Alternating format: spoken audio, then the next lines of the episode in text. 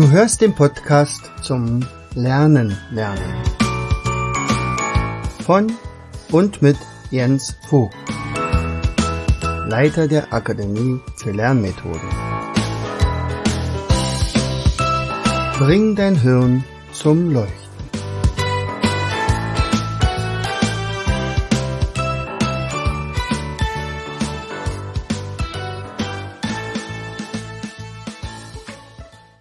Hallo und herzlich willkommen zu einer weiteren Episode unseres Podcastes Bring dein Hirn zum Leuchten.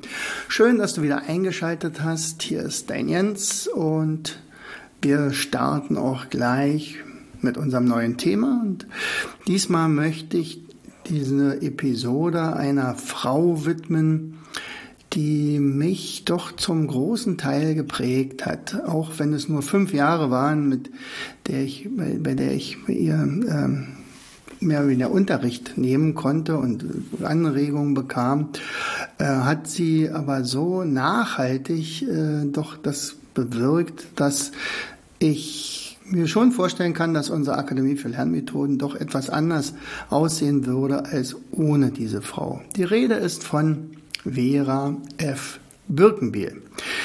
Vera F. Birkenbiel ist eine ist, hätte jetzt vom, vor, in der vorigen Woche 75-jähriges Bestehen gehabt. Also 75 Jahre alt wäre sie geworden, wenn sie nicht leider schon im, am 3.12.2011 gestorben wäre.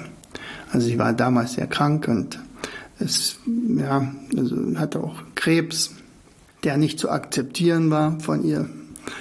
Und demzufolge hat sie ihn auch lange nicht behandeln lassen. Und naja, dann war es schon relativ weit fortgeschritten. Aber dazu vielleicht ein bisschen später.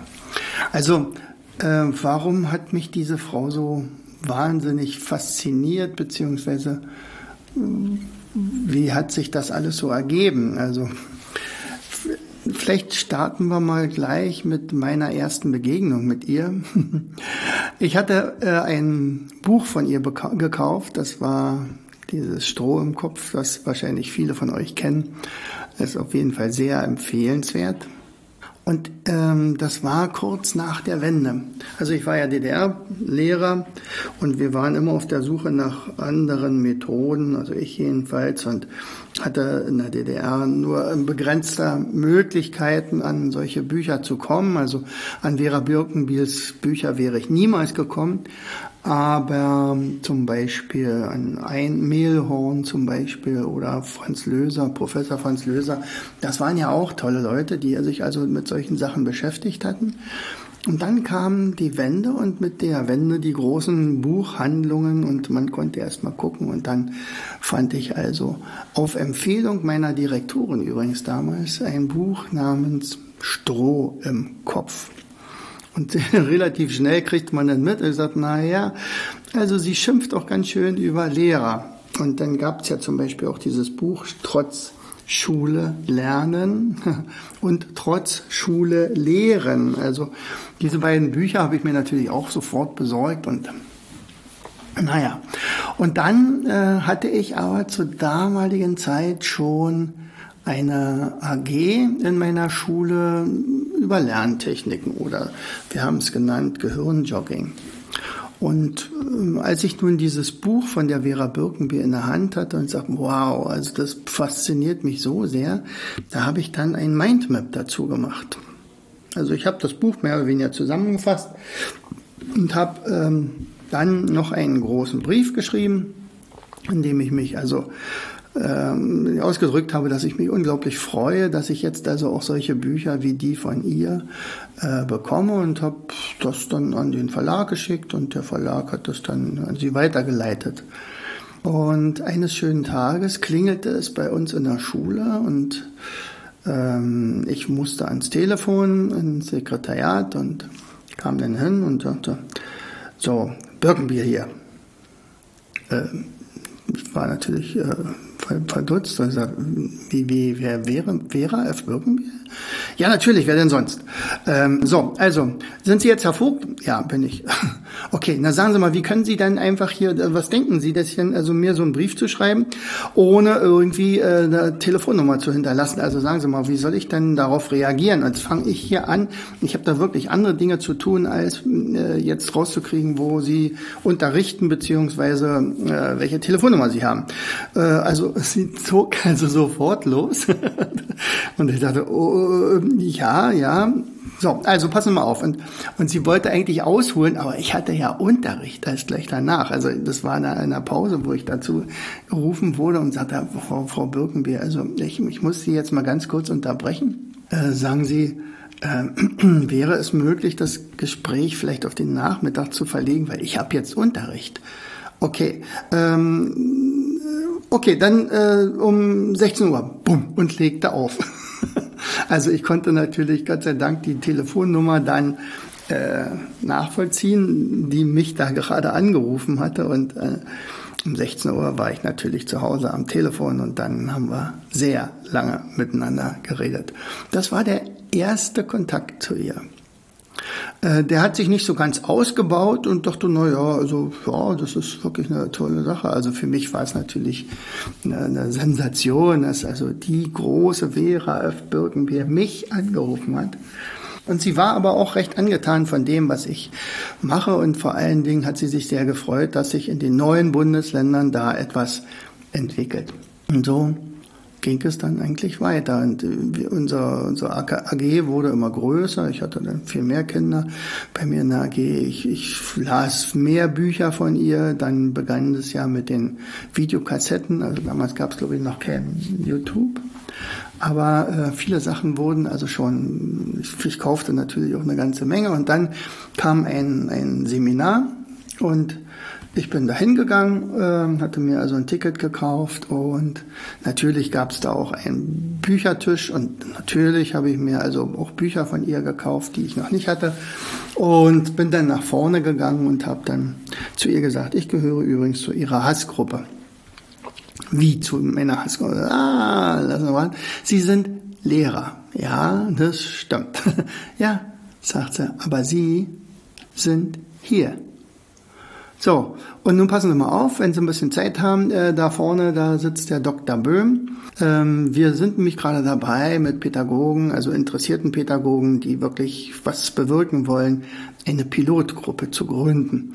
Und wenn Sie Lust haben, dann sind Sie dabei. Also gucken Sie mal, ob da eine Möglichkeit besteht.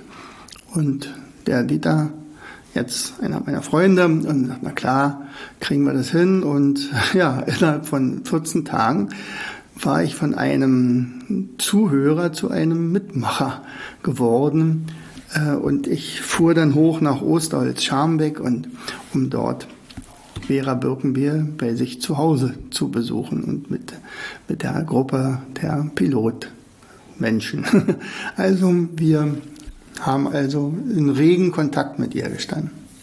Das ging also fünf Jahre lang und dann äh, im letzten Jahr war es natürlich so traurig, wo wir schon gemerkt haben, oh, das, das geht nicht gut, das, da, die ist im Krankenhaus. Sie hatte damals schon 30 oder 40 Kilo abgenommen und dann gesagt, ja, also ich werde mal jetzt doch langsam zum Arzt gehen. Ich habe schon seit äh, vier Monaten, oh nee, vier Wochen nichts mehr gegessen, irgendwie kriege ich da nichts runter und naja.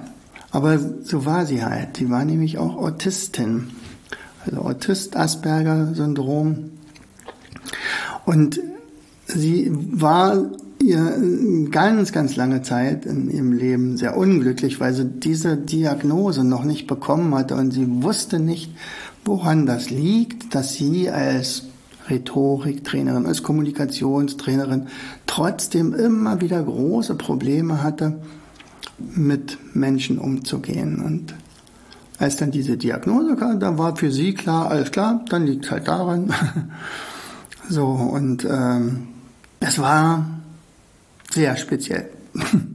Also ihre riesige Fangemeinde, die jetzt im Nachhinein auch noch weiterhin immer und immer wächst, hat auch ihre Berechtigung. Ja, die hat ihre Berechtigung. Warum? Weil tatsächlich Vera Birkenbiel eine Visionärin gewesen war. Sie wusste, was schief läuft. Sie konnte das auch sehr, sehr, sehr gut begründen und sie war eine begnadete Rhetorikerin.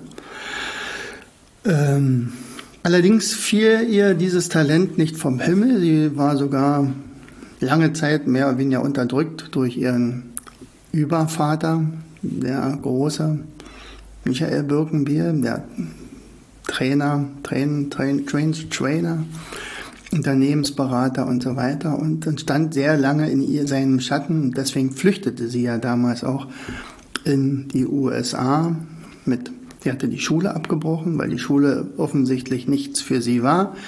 Ja, das ist ja bis heute noch so, dass also die Schule nicht für Hochbegabte gedacht ist und sie war ja sogar, also im Nachhinein weiß man es, dass sie genial war, aber für die Schule eher nicht gemacht. Und unter anderem wusste sie zu dem Zeitpunkt, also Sprachen sind nichts für sie. Ja, könnte man sich halb totlachen, wenn man wüsste, was da nachher draus geworden ist. Also wenn ich das richtig, wenn ich richtig informiert bin, konnte sie in mehr als 20 Sprachen ihre Vorträge halten. Im, also dann praktisch im vollen, äh, also ja, voll im Betrieb war, im, im, im Business. Nicht? Ähm, und sie hatte wenn ich gesagt habe, sie ist eine begnadete Rednerin gewesen. Sie war ja dann auch die erste Frau, die es geschafft hatte, in die German Speakers Association, in die Hall of Fame aufgenommen zu werden. Dann hat das was aber auch mit Fleiß zu tun und mit Einsatz. Weil jeder ihrer Vorträge war Minimum sechs bis achtmal durchexerziert worden. Also sie hatte das ganz, ganz oft immer und immer wieder vorgetragen, so lange und ausgefeilt, bis das dann funktioniert hatte. Und das hatte sie uns ja dann nachher auch auf den Weg gegeben. Also sie sagt, also passt mal auf, Leute, wenn ihr ein Seminar macht, dann müsst ihr das achtmal vorher machen, bevor ihr überhaupt Geld nehmt. Aber wenn ihr es dann habt, dann dürft ihr viel Geld nehmen.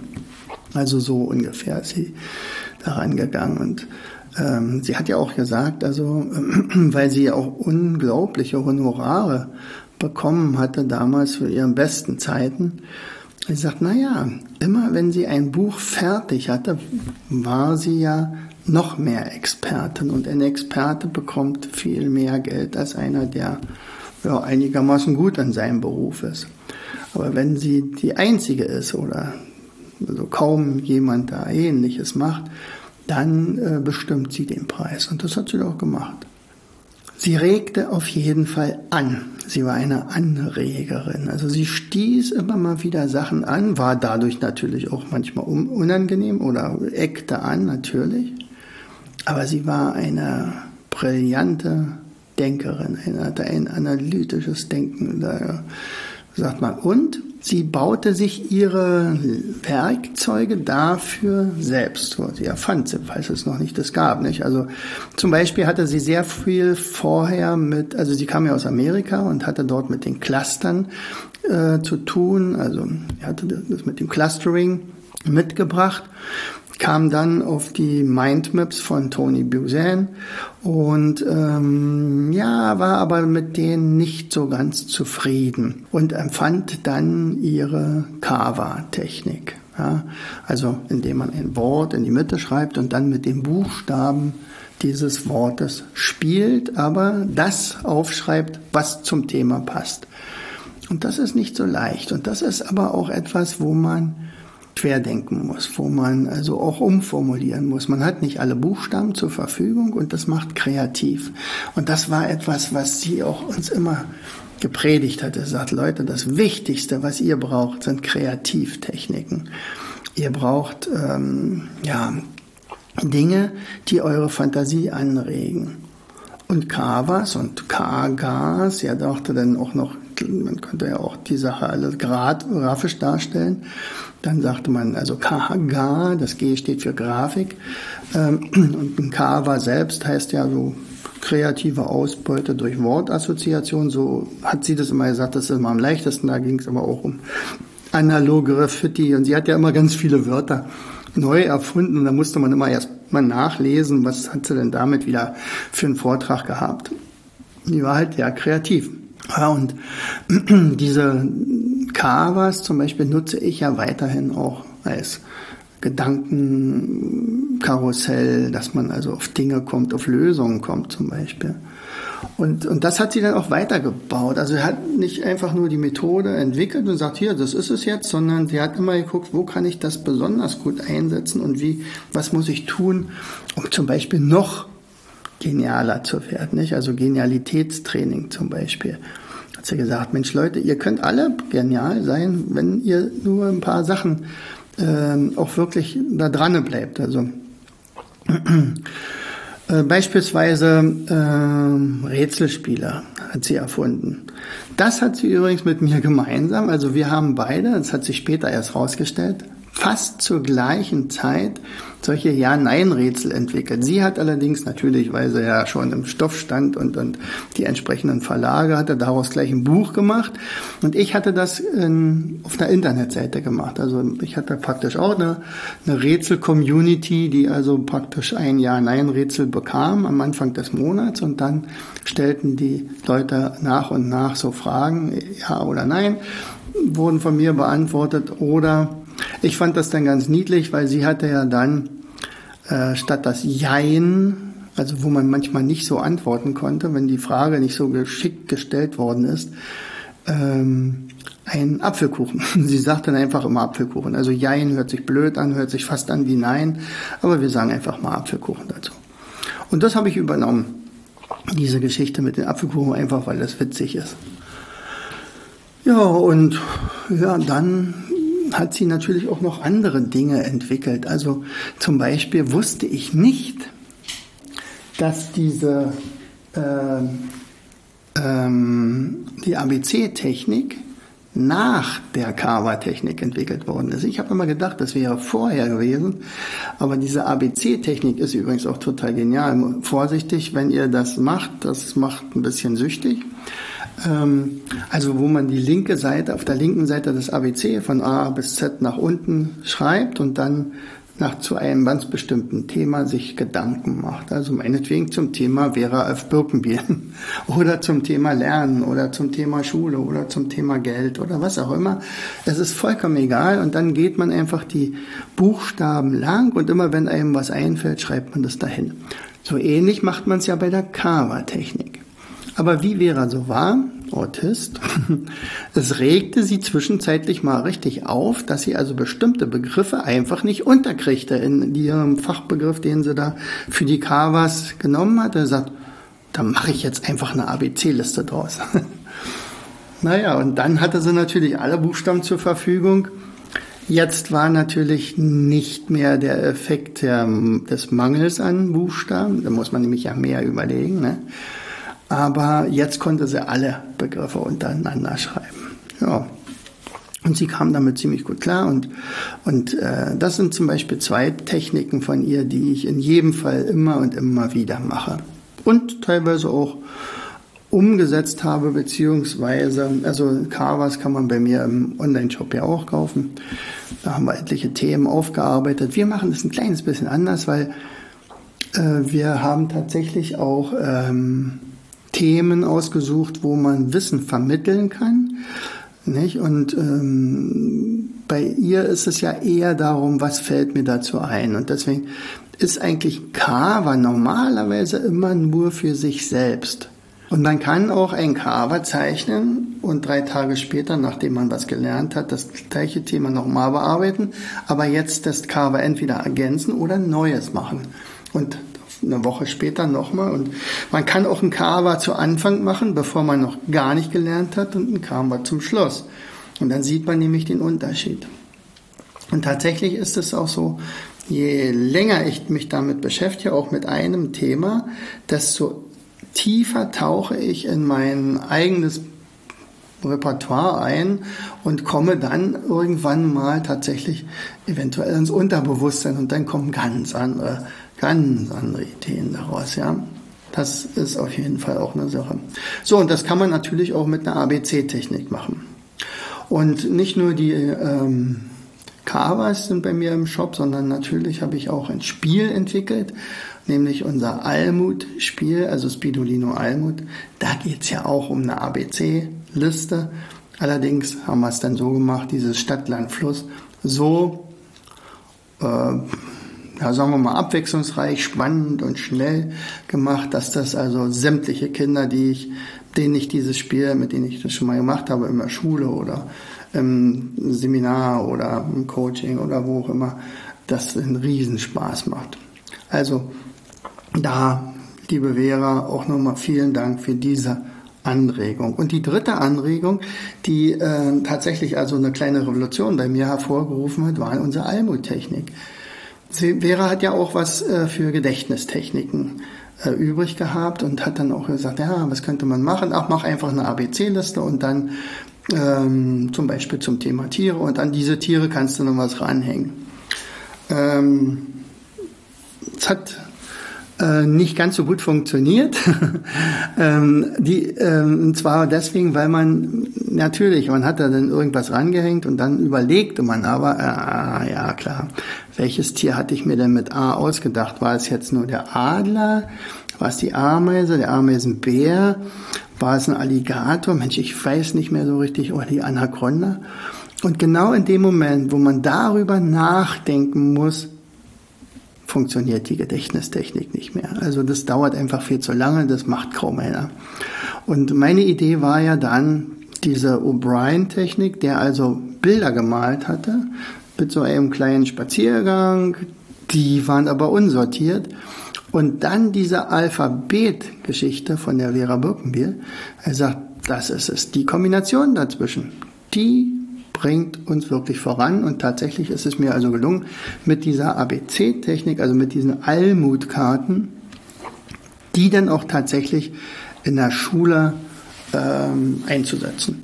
Und das haben meine Schüler gemacht. Die haben da wahnsinnige Ergebnisse erzielt. Das hat also wirklich Bombe funktioniert. Die haben teilweise Gedichte damit gelernt. Sie haben sich für ihre Arbeit vorbereitet. Sie konnten sich innerhalb von einer, na sagen wir mal einer Viertelstunde, 25 ähm, Länder von Afrika merken.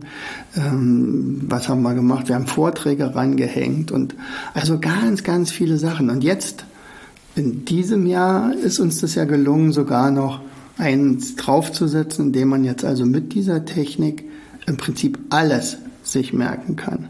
Also diese NAS for Kids.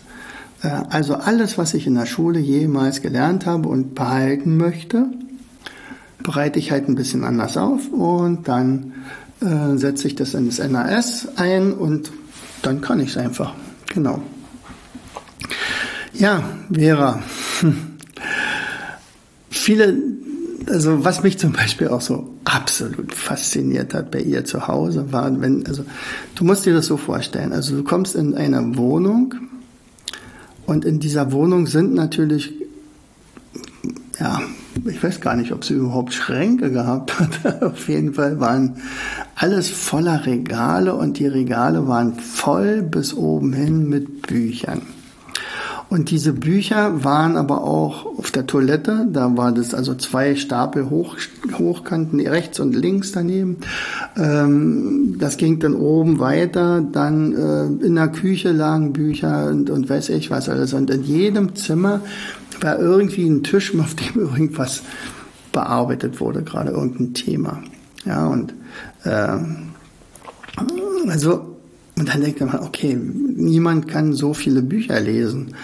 Und er sagt also, Vera, wenn ich dieses Buch jetzt hier rausnehme, welches Buch ist das? Und dann sagt man den Titel, okay, ähm, pass auf, also da ähm, schlag mal auf, Seite 123 auf der linken Seite, da ist ein Zitat, äh, das stimmt nur zur Hälfte, da habe ich eine andere Meinung zu. und dann schlug man das auf und dann war dieses Zitat, was sie natürlich fast wörtlich wusste, es, war unfassbar. Das hatte also wirklich den Anschein, dass sie ihre ganzen Bücher, übrigens äh, äh von der Anzahl her, Sie hatte ja ein Einfamilienhaus, ein relativ großes.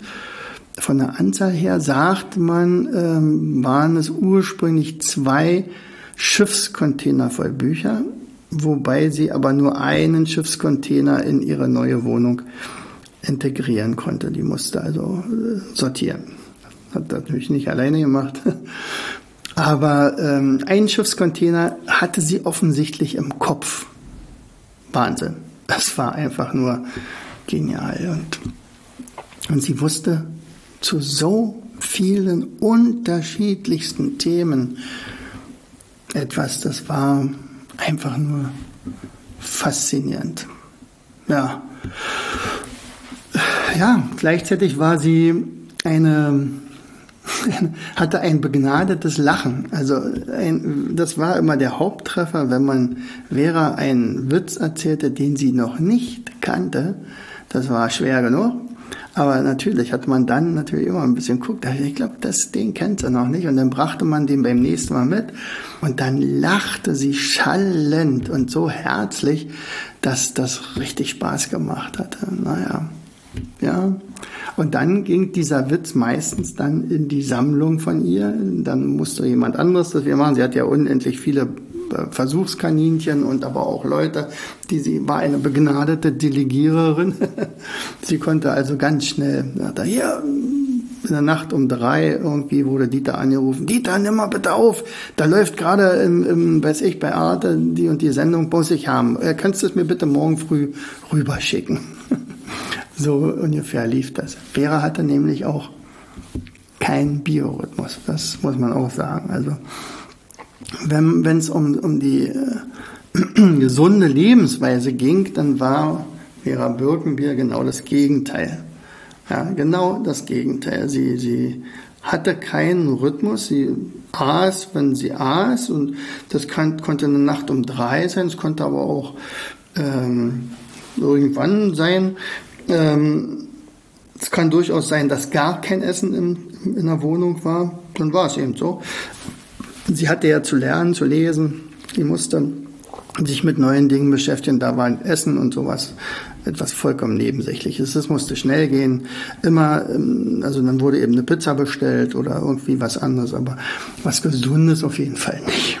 Sie hatte allerdings auch sämtliche Fitnessgeräte, die man sich so vorstellen kann, alle da, ohne sie wahnsinnig intensiv zu nutzen. Aber wenn sie sich etwas in den Kopf gesetzt hatte, dann zog sie das auch wirklich durch. Und unter anderem hat sie autodidaktisch Klavierspielen gelernt. Also ich weiß, was das bedeutet. Ich hatte aber einen Klavierlehrer. Ich habe also ähm, sehr, sehr intensiv geübt und das hat sie auch gemacht. Aber sie hat das von, sie hat es sich selber beigebracht und dann auch gleich wieder so, dass, dass sie also ohne weiteres dann auch mal selbst komponiert hat. Also Respekt aller Orten. Ja, ihre Non-Learn-Learn-Strategien, diese Kügeli zum Beispiel, die liebe ich auch total. Also ich brauche aber trotzdem immer wieder die Tabelle. Sie hatte nämlich damals mal eine Idee und sagt, wie kann ich das wie kann ich das denn katalogisieren? Wie kann ich das den Leuten zeigen, dass es jeder versteht, worum es hier geht? Also wann funktioniert Lernen und wann funktioniert Lernen nicht? Sie war ja ein absoluter Gegner von Pauken. Also Vokabelpauken ging bei ihr gar nicht. Also das, sie hat das ja auch eine, eine vollkommen andere Lerntechnik entwickelt mit ihrer Dekodierung zum Beispiel, indem man also Wörter, also äh, Texte eins zu eins übersetzt, also wirklich genau wie ein Wörterbuch. Und sie hatte dann und so habe ich damals Englisch gelernt. Und wenn ich das kann mit einer ganz anderen Technik, dann kann das jeder. Ich habe ja schließlich in Englisch eine 6 gehabt, oder damals eine 5 gab es Ja, und später hat sie dann damit, weiß ich, 23 Sprachen beherrscht. Also ist schon, ja, und und da irgendwann mal in der Schweiz hatte sie einen Vortrag und, und dann viel, weil in der Schweiz ja alles mit Glü, Li, Li, Li hinten, also weiß ich, Müsli und sonst was.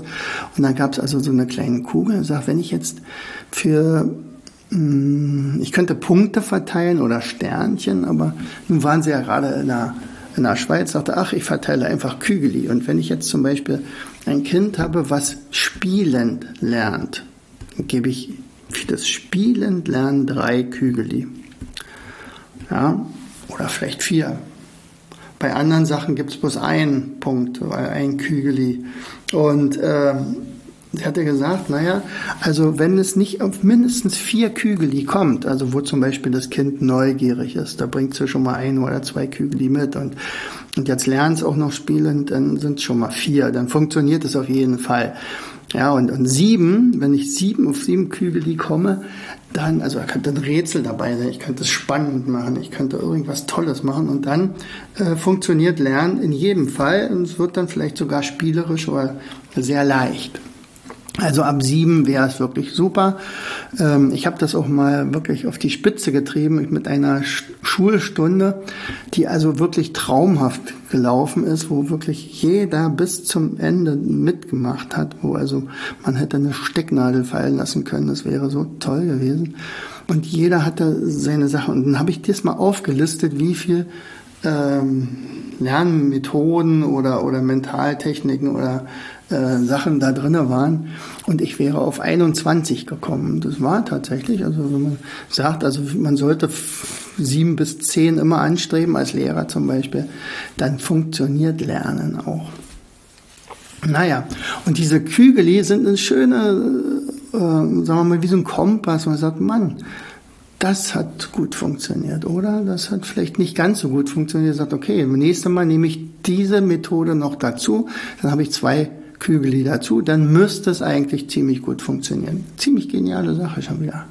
Und das war ja zum Beispiel auch wieder das mit Vera, dass sie viele komplizierte Dinge runtergebrochen hat in ein Bild, in ein, in, in, was man wirklich eine Metapher, die man vor Augen hat und sagt, das, das ist so genial, das, da gibt's nichts Besseres. Also ich habe ja immer mal wieder versucht, Mensch, ich müsste mal eine eigene Metapher finden für Steine im Fluss. Nee, gibt's nicht. Steine im Fluss ist das die beste Metapher, um zum Beispiel ein, eine Rede, also die Dinge, die man in einer Rede beachten sollte, erklären kann. Ganz einfach. Sie sagte damals, Stell dir vor, du bist auf der einen Seite des Flusses und du musst auf die andere Seite, das ist dann deine Rede. Der Weg über den Fluss ist deine Rede. Nun kann es sein, dass du von deinem Thema nicht allzu viel Ahnung hast, du hast hier irgendwas in die Hand gekriegt und sagst, hier, rede mal darüber, äh, dann kommst du natürlich irgendwann mal ins Schwimmen. Ja, du steht am schlimmsten Fall das Wasser bis zum Hals und du möchtest einfach diesen Raum verlassen. Also dass das, du hast Lampenfieber, es funktioniert alles gar nicht. Das ist dann also diese Sache. Oder aber du bist absoluter Profi in deinem Bereich. Du redest darüber mit Begeisterung. Du weißt, alle anderen im Raum werden nicht so viel Informationen haben wie du in deinem Kopf. Und dann gehst du über Steine im Fluss, die aber keiner sieht. Die sind kurz unter der Wasseroberfläche und du läufst trockenen Fußes über den Fluss. Und je mehr Steine du im Fluss hast, desto äh, gefestigter ist auch dein Wissen. Es kann ja sein, es gab eine Zwischenfrage und die, die weicht ein bisschen von deinem roten Faden ab. Naja gut, dann gehst du halt auf den Stein links, meinetwegen, erzählst darüber, und hüpfst dann sozusagen wieder auf deinen roten Faden zurück und gehst dann sicheren und trockenen Fußes auf die andere Seite und alle klatschen, weil du frei geredet hast. Diese Metapher, ich habe wirklich immer mal wieder, was könnte man dann noch machen oder vielleicht was? Es gibt nichts Besseres. Ich finde das so genial. Aber selbst ihre Metaphern hatte sie immer mal wieder noch verändert. Beispielsweise Wissensnetz. Ich glaube, das kennt mittlerweile jeder, der jetzt hier zuhört, denn darüber habe ich ja schon oft gesprochen. Je mehr ich von einem Thema weiß, sagen wir mal ich vielleicht über Lernmethoden oder Mindmaps oder sowas, ja, dann, äh, dann habe ich dazu ein bestimmtes Netz mir erarbeitet und äh, wenn mich jemand fragt, dann greife ich auf dieses Netz zurück. Das kann man tatsächlich bildlich vorstellen, sich vorstellen. Zum Beispiel so ungefähr ist ja auch unser Gehirn gestrickt mit den vielen Neuronen, die miteinander vernetzt sind. Daher auch das, der Begriff Netz des Wissens. Aber später sagte sie, das ist ja eigentlich nur zweidimensional. Wir denken aber dreidimensional und unser Gehirn hat viel, viel mehr Potenzial, als nur so ein Netz zu haben. Also muss man das ein bisschen besser machen. Und dann sah sie mal so ein einen Mückenschwarm, wie der tanzte und die sich gegenseitig äh, offensichtlich nicht berührten, also die krachten nicht gegeneinander und sagte, Mensch, Mückenschwarm, das ist doch, die müssen ja miteinander kommunizieren, die müssen also sehen, okay, also ich stoße sonst gegeneinander, ich muss aufpassen, ich muss also mehrere Mücken gleichzeitig im Kopf haben, also kommunizieren die miteinander. Und so ungefähr muss man sich das auch wieder vorstellen. Wenn ich also Wissen habe, mir erarbeitet habe mit Mozart zum Beispiel, ja, dann ist das der Komponist Mozart. Also bei mir wäre es jetzt zum Beispiel mein Mindmap, was ich also dort gezeichnet habe mit allen möglichen Sachen. Ja, dann ist das zweidimensional. Aber dieses Wissen äh, also verbindet sich gleichzeitig aber mit allem Wissen, was ich noch über Komponisten weiß, was ich über vielleicht Instrumente weiß, vielleicht die Instrumente, die Mozart besonders liebte, also meinetwegen die Klarinette oder, oder äh, das Klavier oder die Geige, was er auch hervorragend spielte gleichzeitig, oder vielleicht die Zeit, in der Mozart lebte, oder ähm, dass die Stadt, in der er lebte, ich war, wir haben ja Freunde in Salzburg und da waren wir natürlich auch in der Getreidegasse.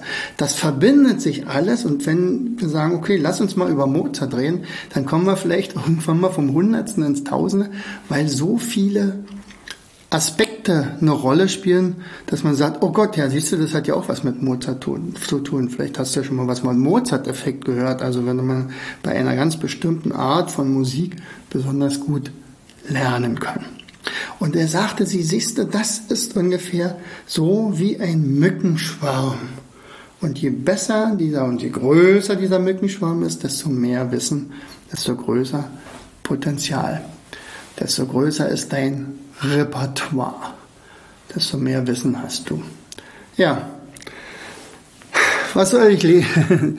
Also ich könnte natürlich noch eine ganze Weile erzählen und auch viele Episoden, die wir mit der Vera erlebt haben.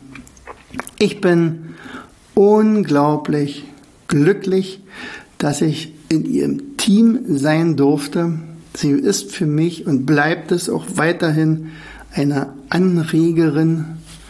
Äh, sie hat mit ihren vielen, vielen Videos und Büchern, die sie geschrieben hat, sich natürlich mental, also äh, ähm, digital unsterblich gemacht, was natürlich auch eine super Sache ist. Also wir können alle heute noch von ihr profitieren und, und, und wenn es nur die Art und Weise ist, wie sie Menschen in ihren Bann ziehen konnte, aber nicht durch plakative Tricks und Special Effects.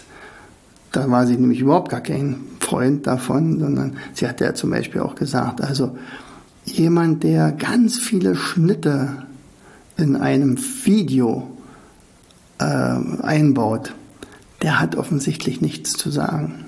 Da scheint der Inhalt ziemlich dünn zu sein.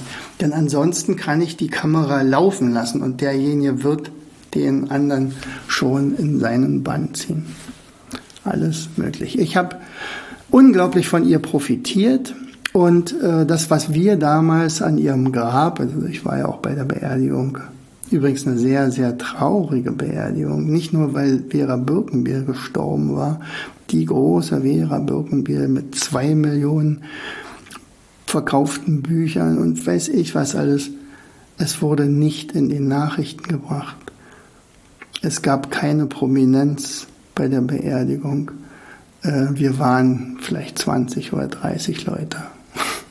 Und heute hat sie in Facebook-Gruppen 30.000, 20.000, 80, 90, 100.000 Menschen drinne und alle profitieren davon. Das war das, was mich damals besonders betroffen gemacht hat.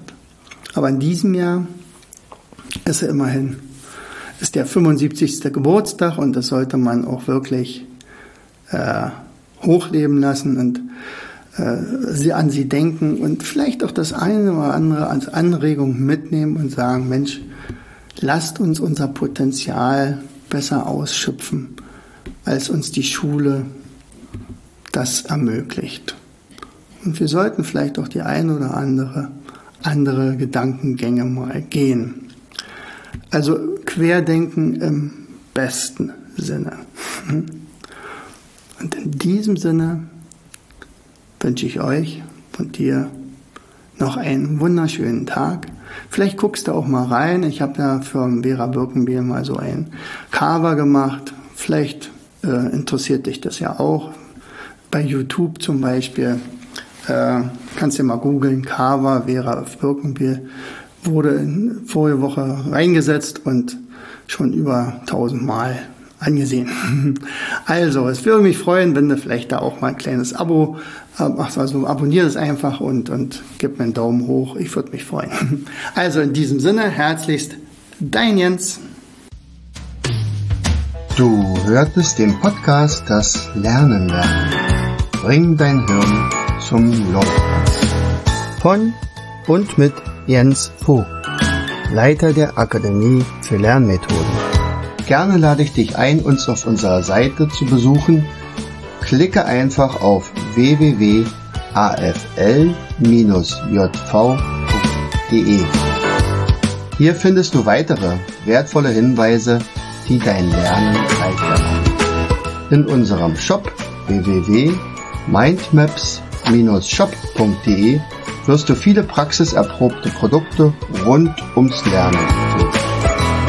Bis zum nächsten Mal. Dein Jens.